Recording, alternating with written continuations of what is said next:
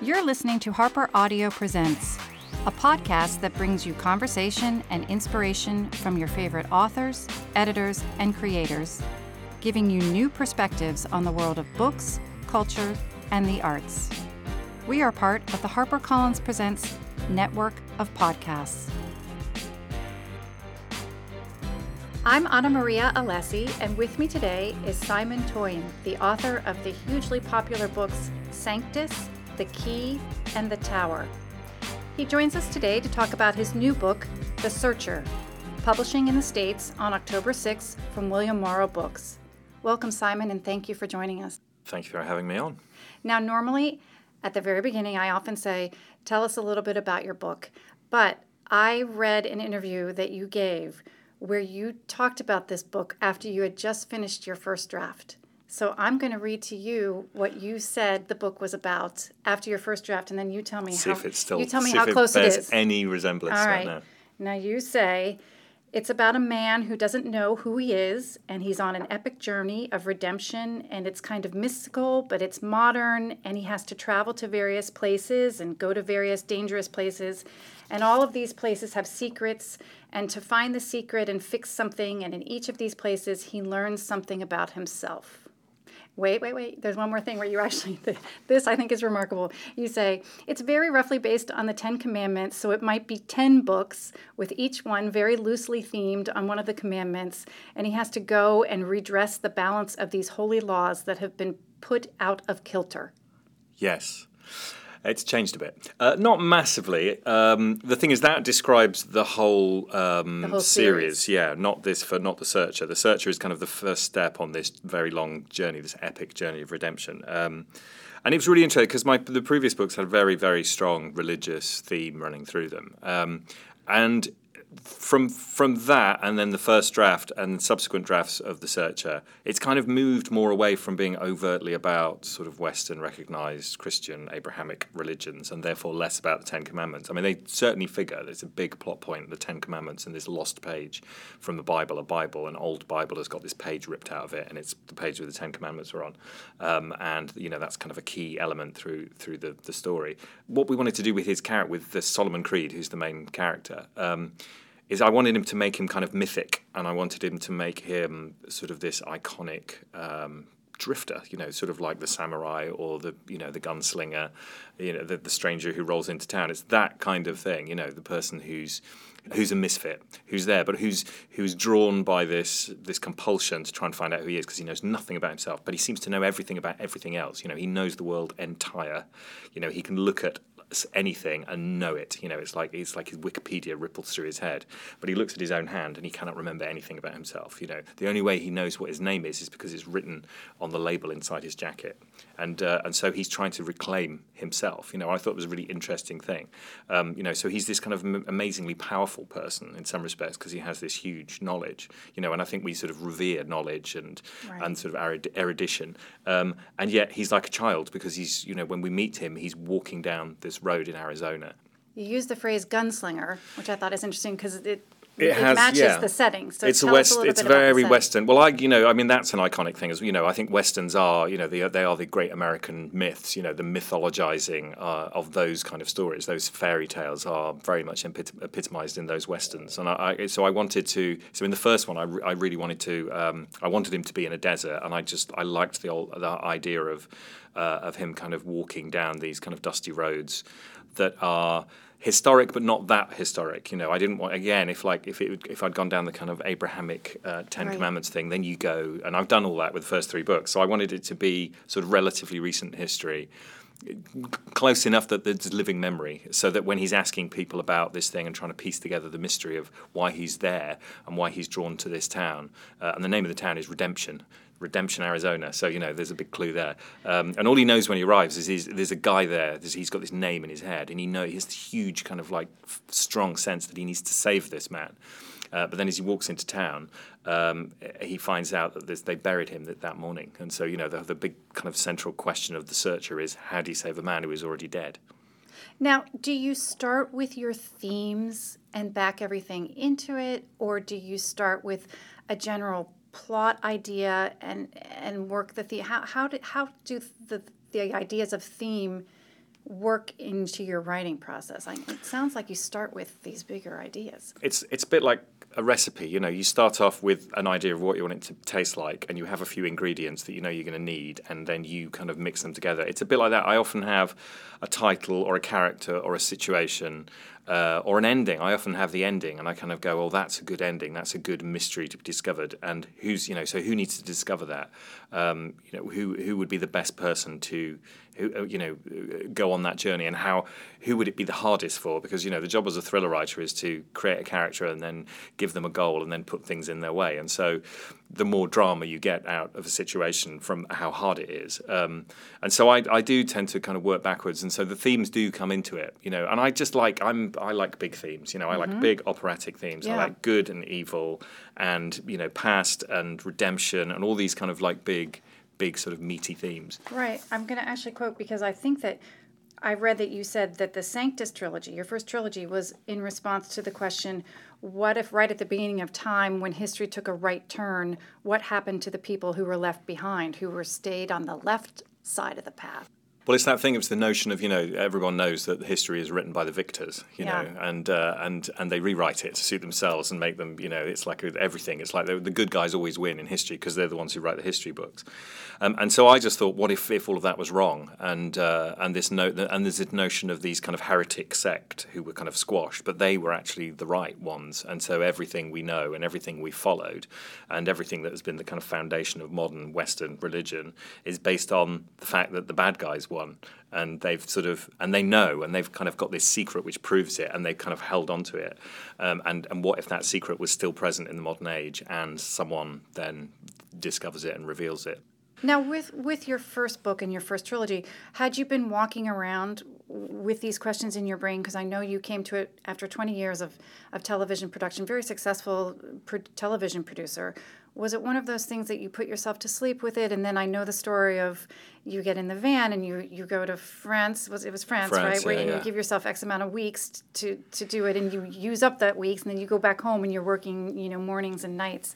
I was it was I'd been walking around for a long time with the notion that I wanted to write a book, and I always wanted to write a big book with big themes. Um, and um, and yeah, that I, I kind of worked for 20 years in television, and as is often the way, and it's very creative and it's very tiring. And so I didn't really have anything left in the tank to attempt because a book. it's sort of you have to get through X amount of pages a day, and you turn around and you just start right it's over just, again. And it's, and yes, it's, it's, it's very, relentless. It's really hardcore, yeah. and so um, I didn't. So I didn't want to attempt a book with sort of the tank half empty. You know, I didn't want to sort of run a marathon in the evening after spending a day running a marathon because I you knew the second marathon probably wouldn't have a very good time. Um, so I, I gave myself six months, and because I was a scriptwriter, um, amongst other things, as a producer, I knew I had the discipline to sit down and produce something. But the big question was, was, was it going to be any good? Um, and so we saved uh, some money and um, for to buy myself six months off to give it a go. And I thought I could write a first draft of something in six months if it was modern and you know uh, something I didn't need to research and close to my own experience. Yeah. So I was very much trying to do a Hitchcockian kind of you know ordinary man in extraordinary circumstances type thing.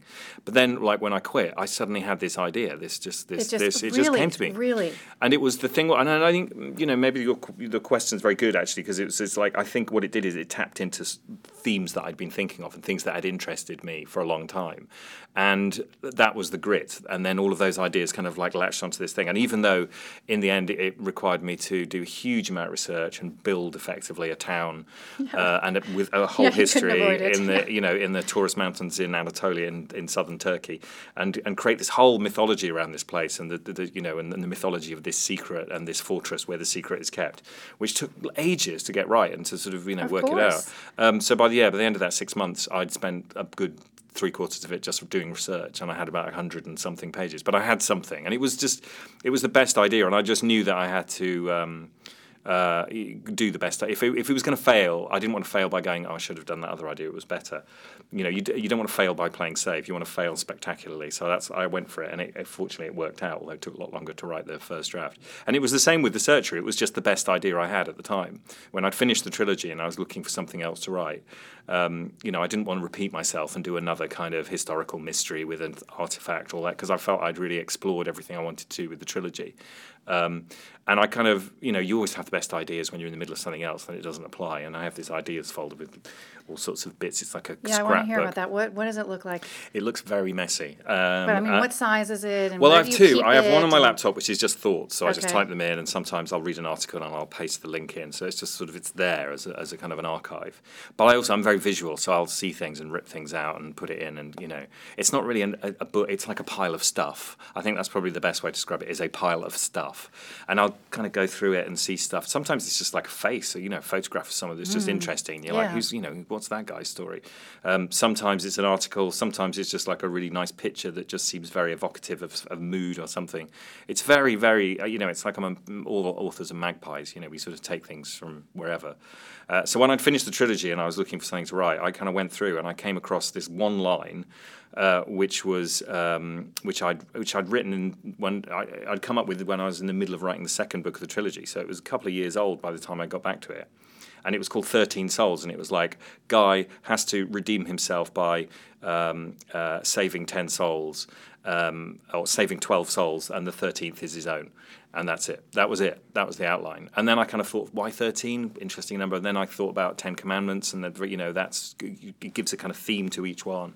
Um, and I just love, I always wanted to do. Um, a- an odyssey, you know, a, a journey, because I, I think it's just the perfect, pure structure of any story. I mean, you know, going back to the Odyssey and Yeah. you know all those kind of great epic journeys, um, and Greek mythology again. And I just wanted to do a modern Odyssey, a modern thing where someone is on this very painful journey to try and find out who they are because I because you know in that universal thing you know I try and write big universally appealing books with big concepts at the center is we're all on that journey. We are all on a big journey. You know life is a big journey where you go through it and you you have adversity and you have to battle your way th- through stuff and you feel like you're making it up a lot of the time and you are trying to battle your way towards a sense of yourself. So I think you know that at the heart of the searcher even though it's got all the kind of modern thriller things it's got intrigue it's got um, good good guys bad guys it's got all of that it's got secrets being kept it's you know the town has got secrets that want to be kept and Solomon by the very nature of him trying to find out who he is has to ask the questions which then puts him in danger. It's got all of that kind of thriller stuff but the the overarching thing for the whole series is this notion of the Yeah, journey. It's the journey, journey. yeah. Now, how, how do you measure success? getting away with it i suppose. That's the thing. It's to the point where you get to the end and you go i haven't ruined it. It's it's it's all right. It's not as bad as it could be. I'll do better next time you know. It's that whole thing is like you know fail fail well. And what frightens you? Yeah, I'm a family man, and so uh, anything to do with you know family and that kind of thing. I always think I should be writing stuff, you know, about tapping into those f- fears of like you know losing children, and all that kind of stuff. Um, and I probably will, um, but um, and they, they elements come into the books, I think, but but they're not sort of like the, the primary plot. But that's that's what fear. I mean, I worry a bit about the book's not selling or you know me writing something that everybody hates all that sort of stuff but largely in a oh then how am i going to feed the family that's No. the thing it's all about it all goes back to the family But maybe your daughter will be able to. I mean, I understand you're not the only writer in the family. uh, yeah i'm the second best writer in my family it's true uh, my my daughter is a, who's 12 uh, uh, nearly 12 um, is an award-winning author I am not an award-winning author. Um, I'm an award-winning television producer, but I'm go. not Well- an award-winning author. No, she. There's this really big um, competition um, in uh, the UK. It's only been going for about four or five years, but it's huge now, and to the point where it's part of the, the syllabus. You know, at schools, Oh, yeah. whole classes will do their 500-word thing and submit them. Um, and my daughter submitted a story that she wrote when she was eight, and so she was in the young category. Um, a 500 word story called the, the Starlings of West Pier. It's about a little girl who's just come from her grandmother's funeral and she's missing her and she sees the starlings and they do this murmuration where they kind of create shapes. You know, they shoal in the sky.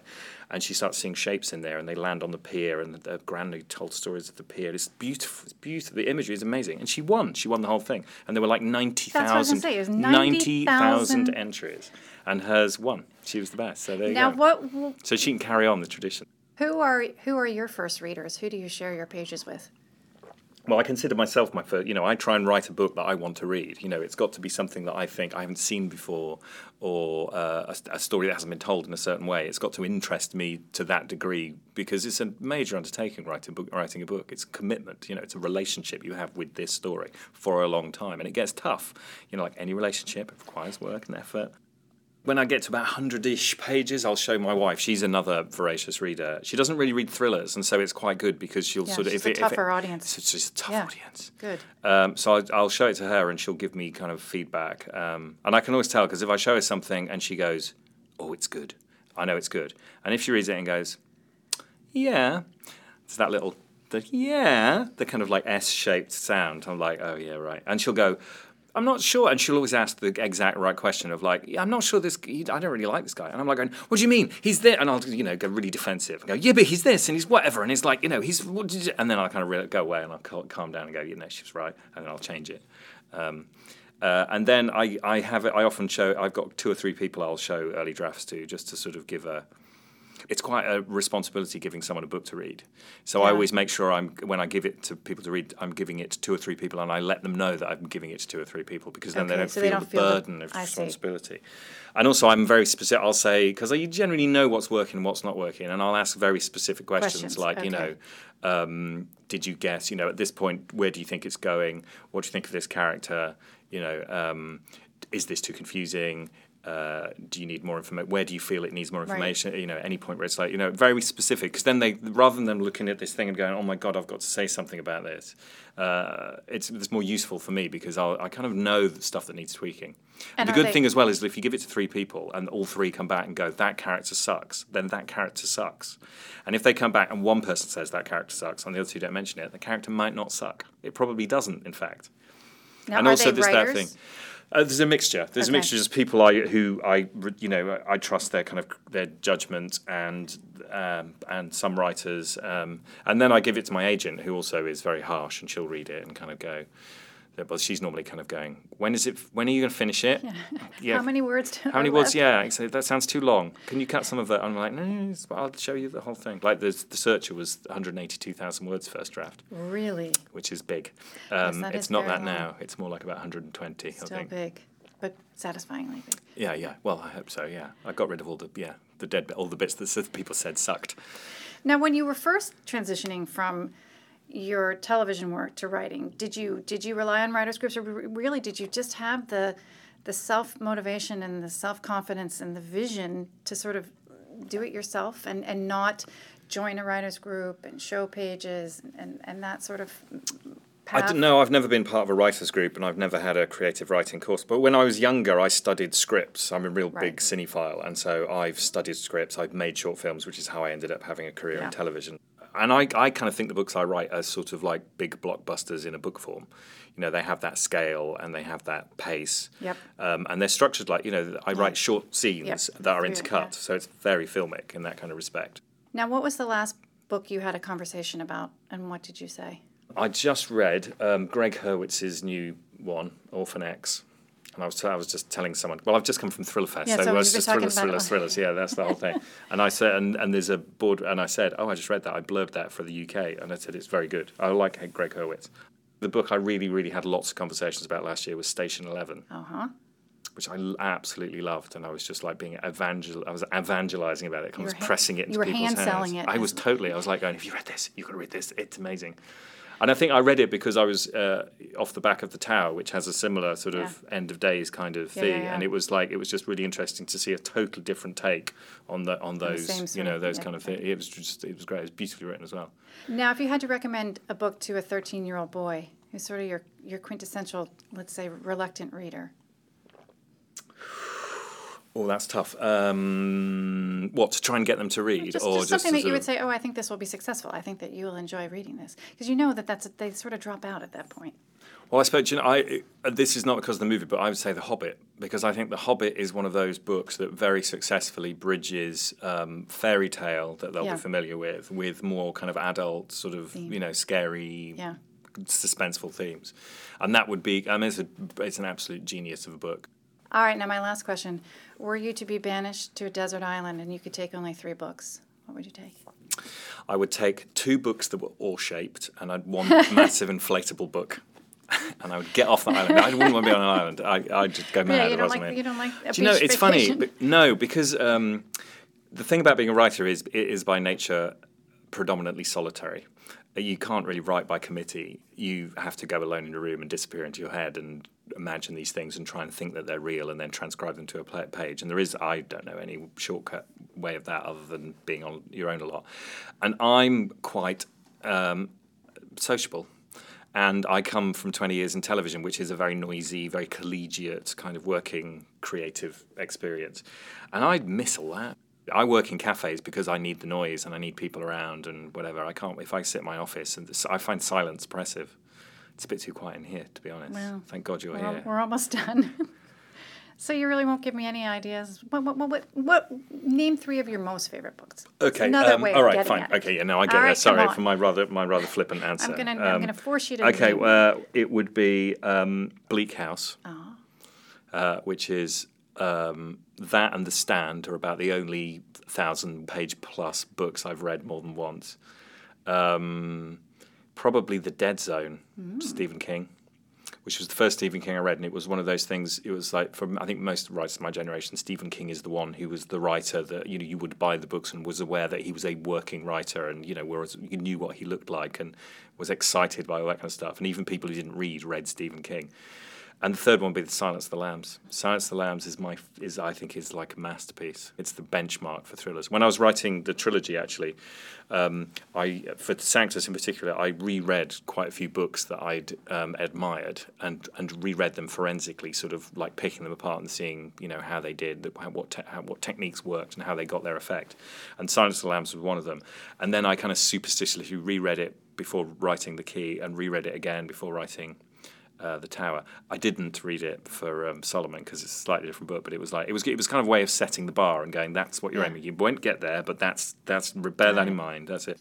When um, Sanctus got when I got my deal for the first book, my agent um, knew that I was. Um, that I revered the Silence of the Lambs, and somehow, because Thomas Harris is quite reclusive, she managed to get here. She bought a first edition, of, ah. and she managed to get it to him, and he's he dedicated it to me. Oh, isn't that lovely? So I've got a t- Thomas Harris to me, not just lovely. signed, but to me. Yeah, That's So lovely. That's really yeah. So there you go. So I'd have to. I'd be that specific one I took to the desert. you you would take that. yeah, that one. yeah, sure. yeah, yeah, yeah.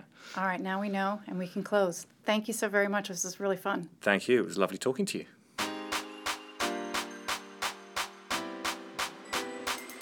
Thank you for listening. I'm Ana Maria Allessi, and this episode was edited by Sharon Matlin with production help from Jennifer Monroe. The books featured in this episode are available for purchase wherever books are sold.